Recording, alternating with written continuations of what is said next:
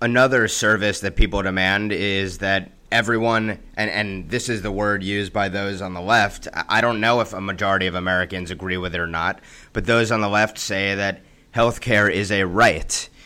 You talk about, and I think this is a just a great point that should be hammered home again and again. You talk about how a supermarket functions and that the implications of how a private grocery store functions are huge when it comes to explaining why government controlled healthcare will be an utter failure and literally cost Americans lives. Speak to that.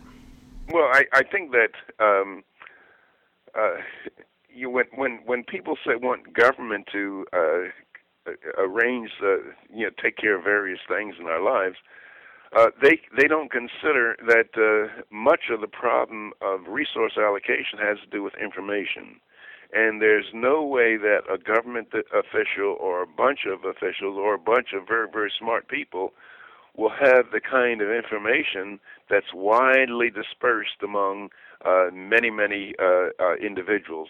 And I sometimes I use the uh, supermarket as, an example. I say that uh, uh, the average well-stocked American supermarket has about 65,000 different items on the shelves and you ask the question, how all those items get there? Every time you go to the supermarket, they have what you want.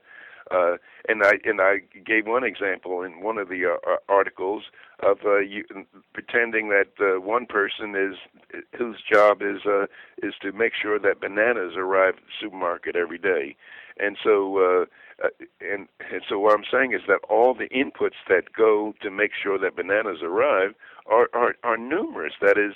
Uh, you have to know something about shipping because ships bring the uh, uh, bananas from, uh, say, Costa Rica to uh, to New York, and you have to know about the metal uh, town of mine and get ore to to build a ship and and people who make eyeglass, people make shoes. I mean, there there are literally millions of inputs that go to getting uh, uh, bananas to the supermarket, and no one person has the amount of knowledge to to be able to uh, uh, manage all that.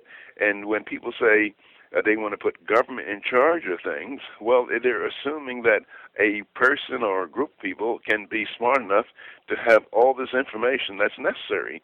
And by the way, when we t- when some people say that uh, uh, healthcare is a right, well.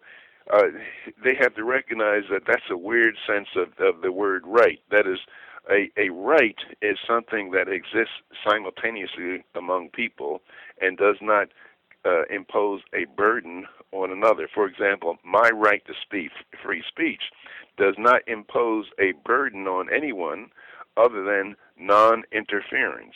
Or my right for freedom of travel uh, does not impose a burden on anyone else except that of non interference.